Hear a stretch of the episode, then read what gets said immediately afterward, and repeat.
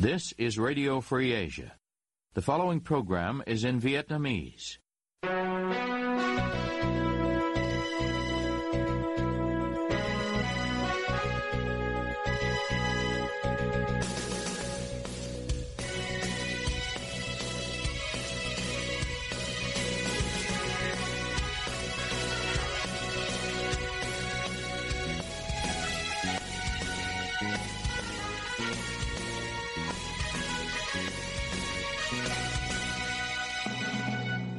Đây là Đài Á Châu Tự Do, phát đi từ thủ đô Washington, D.C., Hoa Kỳ.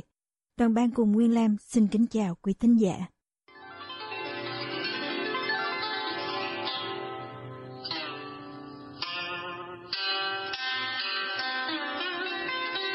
Kính mời quý vị theo dõi chương trình phát thanh tối ngày 16 tháng 1 năm 2024, đang được phát trực tiếp từ lúc 9 giờ giờ Việt Nam.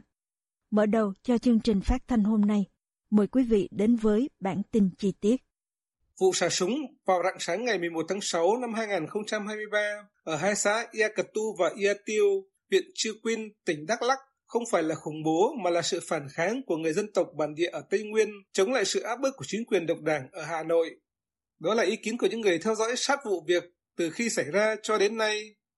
Ông Alu Imin, tức Ma Sơn, người ED đang tị nạn chính trị ở Thái Lan từ năm 2017 và là nhà truyền đạo của Hội Thánh Truyền giảng Phúc Âm, nhận định rằng trong nhiều thập niên qua, chính quyền Việt Nam sử dụng quân đội và công an để chèn ép người thượng bản địa ở Tây Nguyên, không cho họ thực hành quyền tự do tôn giáo và tìm mọi cách để chiếm đoạt đất đai của họ.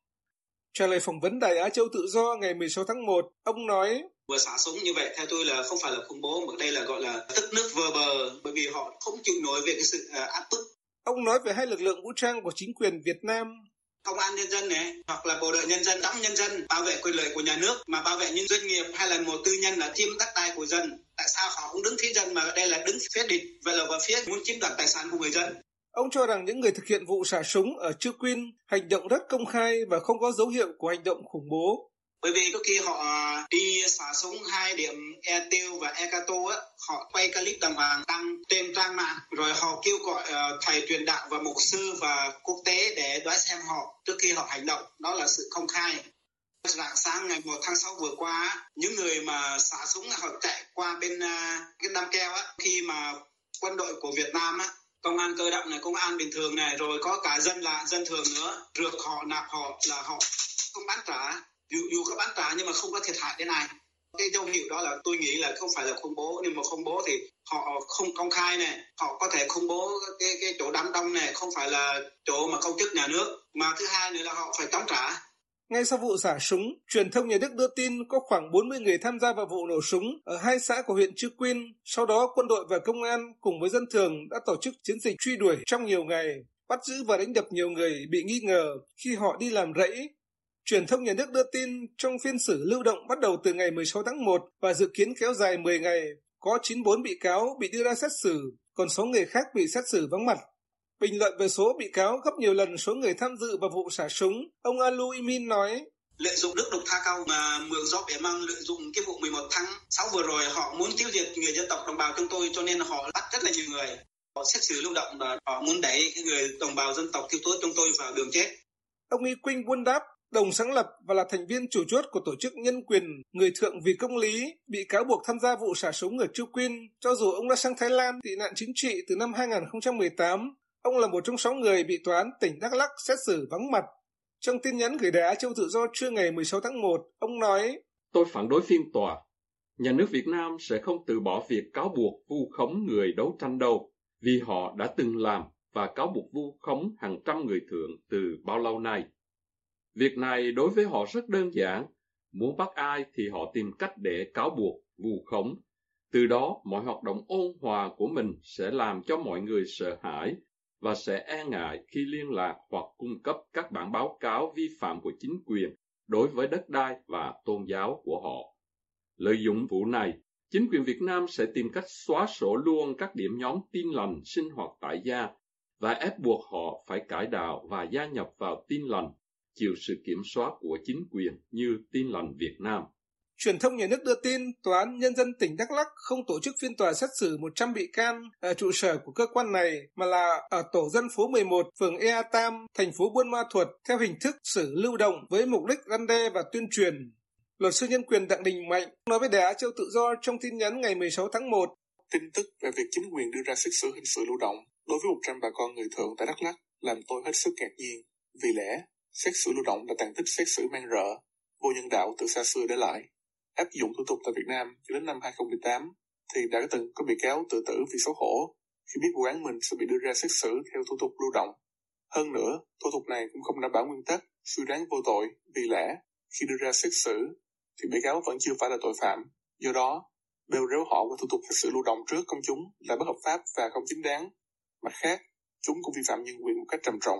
Ông cho biết từ năm 2018, Việt Nam dừng áp dụng xét xử lưu động và đây là bước tiến bộ theo các tiêu chuẩn tư pháp văn minh. Lúc này, Tòa án tỉnh Đắk Lắk cho tái lập thủ tục xét xử hình sự lưu động. Đối với đồng bào người thượng là sự phân biệt đối xử, vi phạm nhân quyền và hoàn toàn bất hợp pháp. Phóng viên có liên lạc được với nhiều người hoạt động về tự do tôn giáo ở một số địa phương của Đắk Lắk và họ cho biết trong nhiều ngày gần đây, chính quyền địa phương đưa nhân viên an ninh đến canh gác gần nhà họ, khiến họ không thể đi lại bình thường và không có cơ hội đến quan sát phiên tòa lưu động. Phóng viên không thể liên lạc được với công an địa phương để kiểm chứng thông tin. Phó Cục trưởng Cục Đăng kiểm Việt Nam, ông Nguyễn Vũ Hải cùng năm lãnh đạo cán bộ khác trong ngành này vừa bị khởi tố và bị bắt giam do những sai phạm trong công tác đăng kiểm. Cơ quan cảnh sát điều tra thuộc Công an thành phố Hồ Chí Minh vào ngày 16 tháng 1 cho biết các biện pháp vừa nêu. 6 người bị khởi tố, bị bắt giam, nơi ở và nơi làm việc bị khám xét gồm các ông Nguyễn Vũ Hải, Phó Cục trưởng Cục Đăng kiểm Việt Nam, Trần Kỳ Hình, Nguyên Cục trưởng Cục Đăng kiểm Việt Nam, Bùi Quốc Hưng, trưởng phòng tàu sông, Đậu Ngọc Bình, Phó phòng tàu sông, Phan Huy Liêm, đăng kiểm viên phòng tàu sông, Vũ Văn Sơn, đăng kiểm viên phòng tàu sông, cả 6 người bị khởi tố và bị bắt theo cùng tội danh lợi dụng chức vụ quyền hạn trong khi thi hành công vụ. Ông Trần Kỳ Hình vào ngày 16 tháng 1 năm 2023 cũng bị khởi tố về tội nhận hối lộ trong vụ án liên quan đến sai phạm trong lĩnh vực đăng ký đường bộ.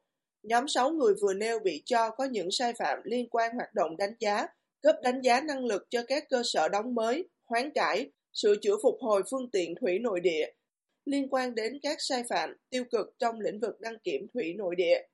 Tính đến ngày 16 tháng 1 năm 2024, cơ quan cảnh sát điều tra thuộc công an thành phố Hồ Chí Minh đã khởi tố tổng cộng 35 bị can về các tội đưa hối lộ, nhận hối lộ, môi giới hối lộ, lừa đảo chiếm đoạt tài sản, lợi dụng chức vụ quyền hạn trong khi thi hành công vụ.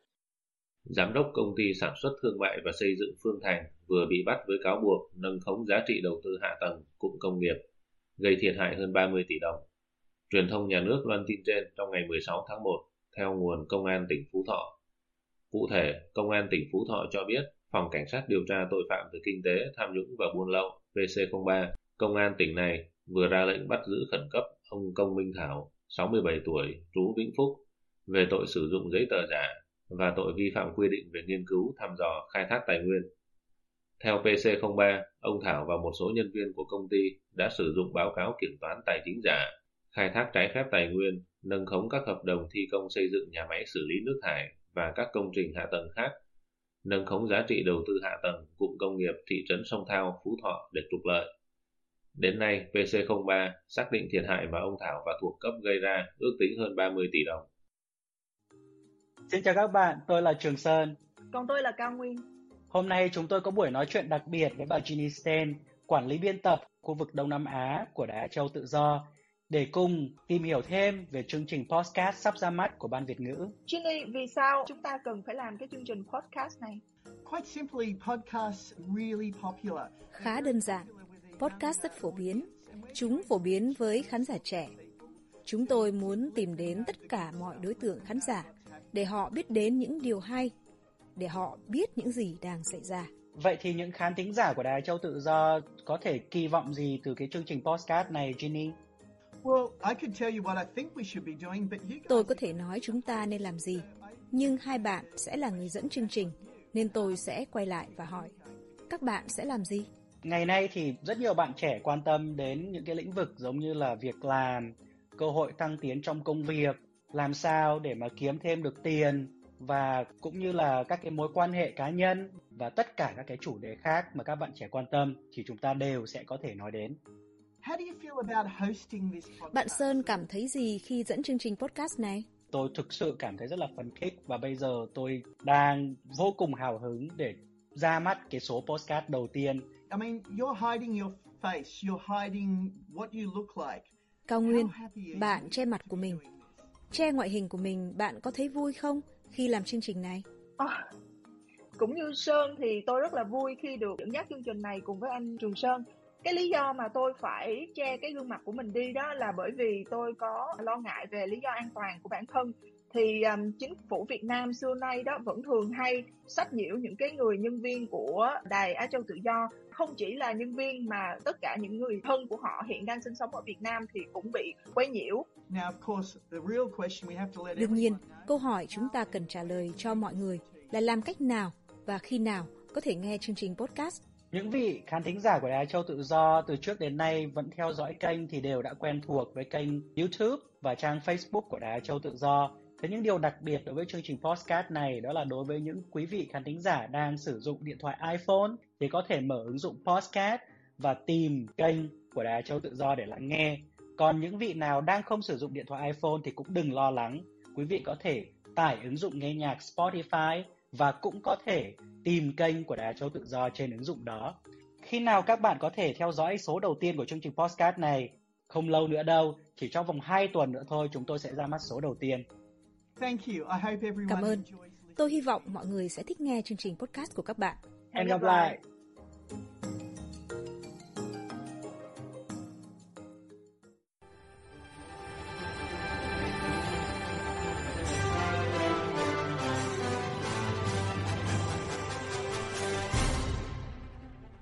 Quý thính giả đang theo dõi chương trình phát thanh của Đài Á Châu Tự Do. Ngoài các trang Facebook và YouTube, quý vị cũng có thể đón nghe các chương trình phát thanh của đài qua vệ tinh Intelsat 17 băng C ở 66 độ Đông và vệ tinh 19 băng C ở 166 độ Đông. Tiếp nối chương trình, thưa quý vị. Thủ tướng Việt Nam Phạm Minh Chính vừa phê duyệt quy hoạch tỉnh Bà Rịa Vũng Tàu thời kỳ 2021-2030 tầm nhìn đến năm 2050. Đáng chú ý, trong quy hoạch, địa phương này sẽ có thêm hai sân bay. Tỉnh Bà Rịa Vũng Tàu có cần đến hai sân bay? Mời quý vị theo dõi vấn đề vừa nêu cùng với Trung Khang trong phần sau. Theo quy hoạch tỉnh Bà Rịa Vũng Tàu, được truyền thông nhà nước đăng tải hôm 17 tháng 12 năm 2023, phương án phát triển kết cấu hạ tầng hàng không ngoài sân bay Côn Đảo, tỉnh này còn định hướng quy hoạch thêm hai sân bay nữa là sân bay Gò Găng và sân bay đất đỏ. Trong đó, sân bay Gò Găng thay thế sân bay Vũng Tàu hiện nay để chuyển sang mục đích phát triển thương mại dịch vụ. Còn sân bay đất đỏ được quy hoạch là sân bay cấp 4C, đảm bảo khai thác tàu bay A320, A321 và tương đương cùng các công trình hạ tầng kỹ thuật. Diện tích đất dự kiến khoảng 244,3 ha, cách trung tâm hành chính tỉnh Bà Rịa Vũng Tàu khoảng 22 km. Tiến sĩ Nguyễn Văn Lý, Phó Chủ tịch Hội Khoa học Công nghệ Hàng không Việt Nam, khi trả lời để cho tự do hôm 18 tháng 12 năm 2023 cho biết, hai sân bay từng phải cách nhau ít nhất 400-500 km. Ông giải thích. Thường thường là cách nhau khoảng 400-500 km. Tại sao là cách nhau 400-500 km? Yeah. Tốc độ của máy bay mà nhỏ nhất đối với trực thăng là nó khoảng từ 350 đến 400 km. Rồi còn cái máy bay AT-72 là khoảng 400 km h AT-72 bây giờ là cái loại đó rất ít thì như là từ một sân bay này đến một sân bay khác thì thời bay tối thiểu để có lãi là tường khoảng trên dưới một tiếng đồng hồ đó là như thế thành nữa là khi này mới có mới có kinh tế được. Chứ còn mà gần nhau quá thì là hai sân bay không thể bay được. Từ trường hợp là cái máy bay bay nhỏ máy bay mà nó, nó tầm thấp thì nó tốc độ nó bảy tám km giờ. Nhưng mà sân bay máy bay ta hiện nay nó tối thiểu là khoảng bốn trăm km giờ. Thực ra theo tôi thì là sân bay có thiếu đâu mà xây nó là nó nó có nhiều mục đích lắm nhiều ý đồ lắm mà mình không muốn nói. Tiến sĩ Nguyễn Văn Lý cho rằng nếu để khai thác sân bay Vũng Tàu có lãi thì không nên xây vì sắp sửa còn có sân bay Phan Thiết cách chỗ làm sân bay Vũng Tàu chỉ 80-90 cây số. Sân bay Vũng Tàu hiện có là sân bay trực thăng chỉ cách 6-7 km đường thẳng, rồi sân bay Long Thành vân vân. Theo ông Lý, cùng khoảng cách đó nếu làm sân bay chuyên dụng của một cơ sở nào đấy thì được, nhưng nếu mang tính chất vận chuyển cả nước thì thật là không cần thiết. Ông Lý nói tiếp. chứ không phải là bây giờ anh làm sân bay vậy là tôi đi vài bước lên sân bay quá, nó không cần thiết à không lại, bởi vì hiện nay của Việt Nam mình là khoảng 22 sân bay, mà trong đó thì có một sân bay tư nhân là sân bay Vân Đồn, còn 21 sân bay là của tổng công ty cảng hàng không Việt Nam quản lý, khai thác. Nhưng mà cái số mà sân bay có lãi thì đếm đầu ngón tay, còn lại là lỗ hết. Nhiều sân bay hiện nay là phải tỉnh với bù lỗ mới có chuyến bay đó nhất là sau cái dịch đây này sau suy thoái kinh tế vì các hãng không thì phá sản rồi các kỳ sân bay ví như sân bay thanh hóa chẳng hạn bây giờ nó không không bay mấy nữa thì tỉnh cũng kêu gọi vậy nhưng mà thực ra không có khách. Chứ nói chuyện sau này là phát triển thì đường cao tốc yeah. đường sắt cao tốc thì thực cái nó là cạnh tranh lắm. Theo ông lý nếu quy hoạch sân bay như vậy thì không biết phải phát triển kiểu gì. Trừ khi là sân bay đặc biệt sân bay nông nghiệp sân bay thể thao sân bay huấn luyện vân vân thì có thể gần chứ sân bay hành khách mà cách nhau gần quá cũng không có khách hàng. Việt Nam hiện nay đã có khá nhiều sân bay, nhiều cái chưa sử dụng hết. Sau năm 1975, những sân bay mà người Mỹ đã xây và để lại hiện nay vẫn chưa sử dụng hết. Do đó, tiến sĩ Lê Năng Doanh khi trả lời để cho tự do trước đây liên quan vấn đề này cho rằng phải xem xét sân bay đó có thực sự cần thiết hay không trong tình hình ngân sách vẫn đang eo hẹp và căng thẳng. Giáo sư Đặng Hồng Võ, nguyên Thứ trưởng Bộ Tài nguyên Môi trường từ năm 2002 đến năm 2007, hôm 18 tháng 12 năm 2023, nói với Đại Châu Tự Do. Về chuyện quy hoạch sân bay, thì cũng ờ, ý kiến chung là thấy rằng cái quy hoạch nó chưa hợp lý. Ờ, một địa phương là cũng đều đề nghị sân bay khá nhiều. Trong đó thì nó chưa chứng tỏ được cái mà các nước người ta vẫn quan tâm là một số sân bay quan trọng sẽ trở thành cái ờ, điểm đầu mối của giao thông hàng không. Thế thì lựa chọn như thế nào? Và tôi nói ví dụ như trước đây chẳng hạn thì cũng đã có cái cuộc tranh luận là tại Đà Nẵng là có một sân bay quốc tế rồi Huế cũng lại một sân bay quốc tế mà hai nơi là cách nhau sấp xỉ 100 cây số và cái đường hầm đèo Hải Vân thì đã được thông. Thế thì giao thông hai bên là rất thuận lợi nhưng mà lại hai sân bay quốc tế cách nhau chừng ý. Theo ông Võ, Quá trình quy hoạch địa phương nào cũng muốn mình có không chỉ một sân bay mà hai sân bay, thậm chí ba cái, để thấy rằng tỉnh mình phát triển mạnh hơn. Ông Võ cho rằng việc quy hoạch ở Việt Nam còn khá nhiều bước xúc, chưa hợp lý. Khi quy hoạch cấp tỉnh thì chỉ nhìn vào tỉnh đó, chưa nhìn vào khu vực xem có hợp lý hay không, chưa nhìn vào cả nước, chưa nhìn vào các đường bay quốc tế vân vân. Ông Võ nói tiếp. Thì tất cả những cái đó tôi cho rằng là quy hoạch càng ngày càng rắc rối đấy để thấy rằng là cái góc nhìn quy hoạch nhiều khi là nó chưa đầy đặn, nhiều khi nó chưa toàn diện. Và chính vì vậy mà nó xuất hiện nhiều cái mà rất nhiều ý kiến thì cũng cho rằng là đất nước thì cái tiềm lực tài chính vẫn chưa cao. Yeah. nhưng mà lại tạo ra những cái đối tượng ví dụ như sân bay ví dụ như sân golf đấy chỉ là những cái mà dùng cực kỳ tốn đất. Giáo sư đặng hùng võ cho rằng Chính vì vậy mà rất nhiều ý kiến đồng thuận rằng những quy hoạch như thế tốn kém nhưng hiệu quả chưa chắc đã cao. Thực tế cho thấy ở Việt Nam có một xu hướng là tỉnh nào cũng muốn có sân bay, địa phương nào có biển thì cũng muốn xây cảng. Tuy nhiên, luật đầu tư công có nêu rõ nếu nguồn lực có hạn thì vấn đề kêu gọi vốn xã hội hóa để đầu tư phải xem xét có hiệu quả và có cần thiết hay không. Giáo sư Đặng Hùng Võ cho rằng tư duy của tất cả các tỉnh ở Việt Nam đều muốn có sân bay quốc tế và cảng nước sâu là một biểu hiện không hay, bởi vì hạ tầng kết nối đầu tư phải trong phạm vi hợp lý, nhưng vẫn tạo ra kết nối trong phạm vi cả nước. Ông cho rằng phải xem xét thật kỹ trên nguyên tắc địa kinh tế để đưa ra quyết định cuối cùng.